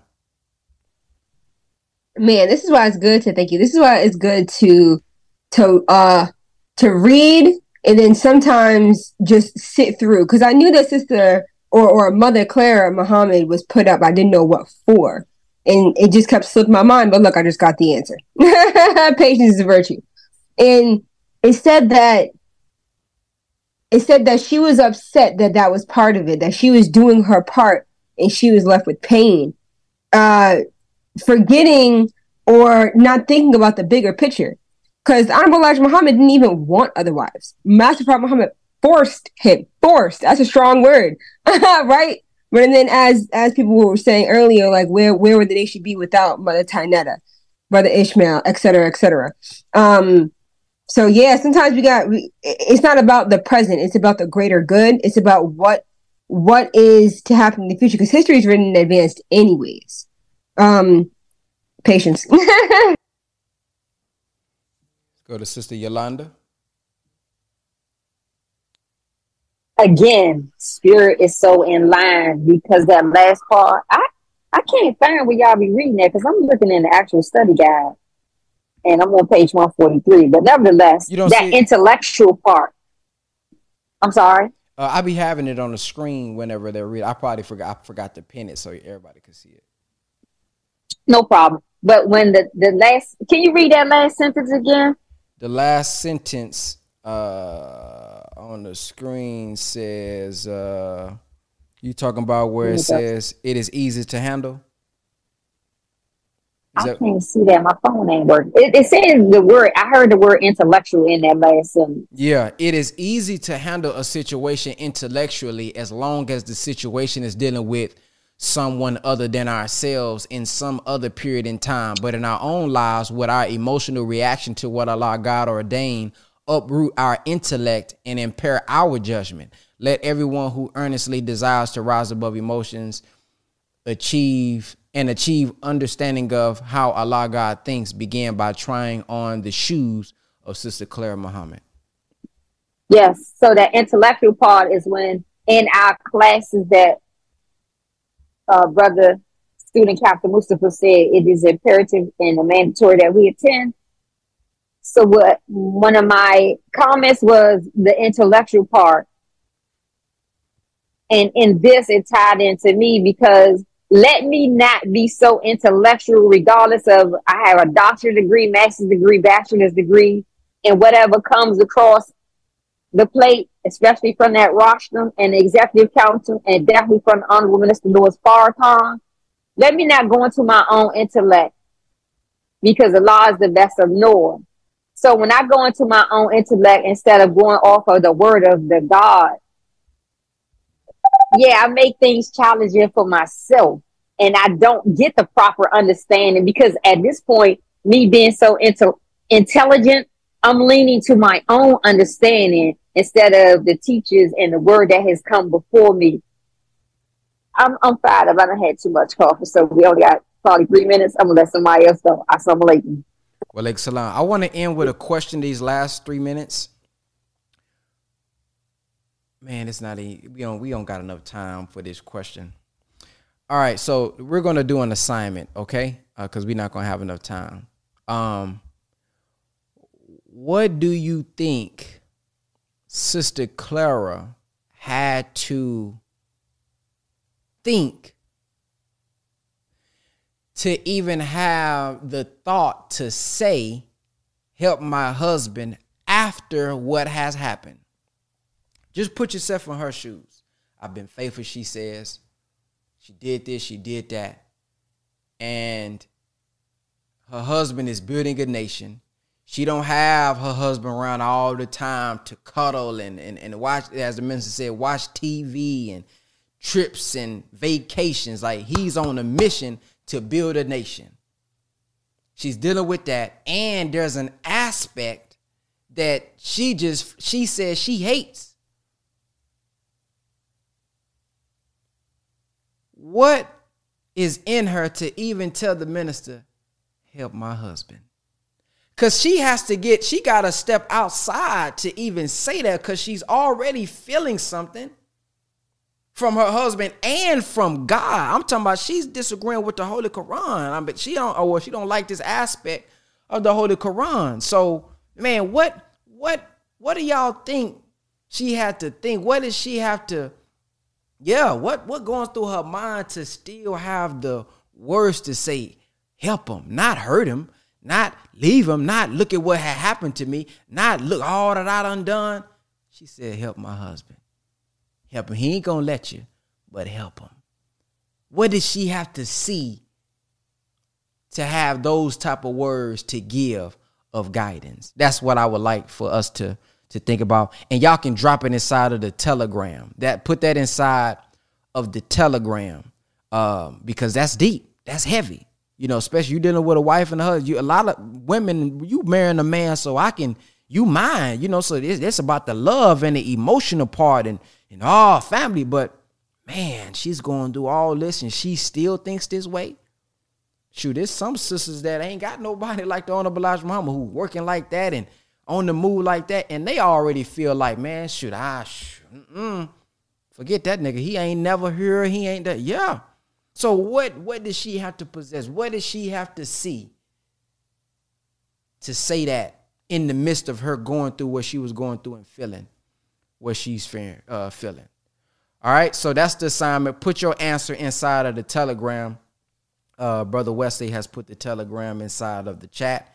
So uh, I would like to see uh, what everybody has to say. Uh, so thank you all for listening. I will see you all tomorrow morning, God willing. Same time, 8 a.m. Central Time. Same uh, study guide. We're going to be on this all week. And thank everybody who has been giving your feedback as well. If you guys would like to visit your local Muhammad mosque, oh my goodness, new trouble coming up. Uh, uh, man, I just got a bad local text. mosque. Yeah, local mosque. If you'd like to uh, visit your local yeah, mosque. If you would like to visit your local Muhammad Mosque study group, uh, visit www.noistudygroup.com. www.noy studygroup.com. A sister's going to reach out to you and help you find your location on Friday. All right? Assalamu alaikum. Peace.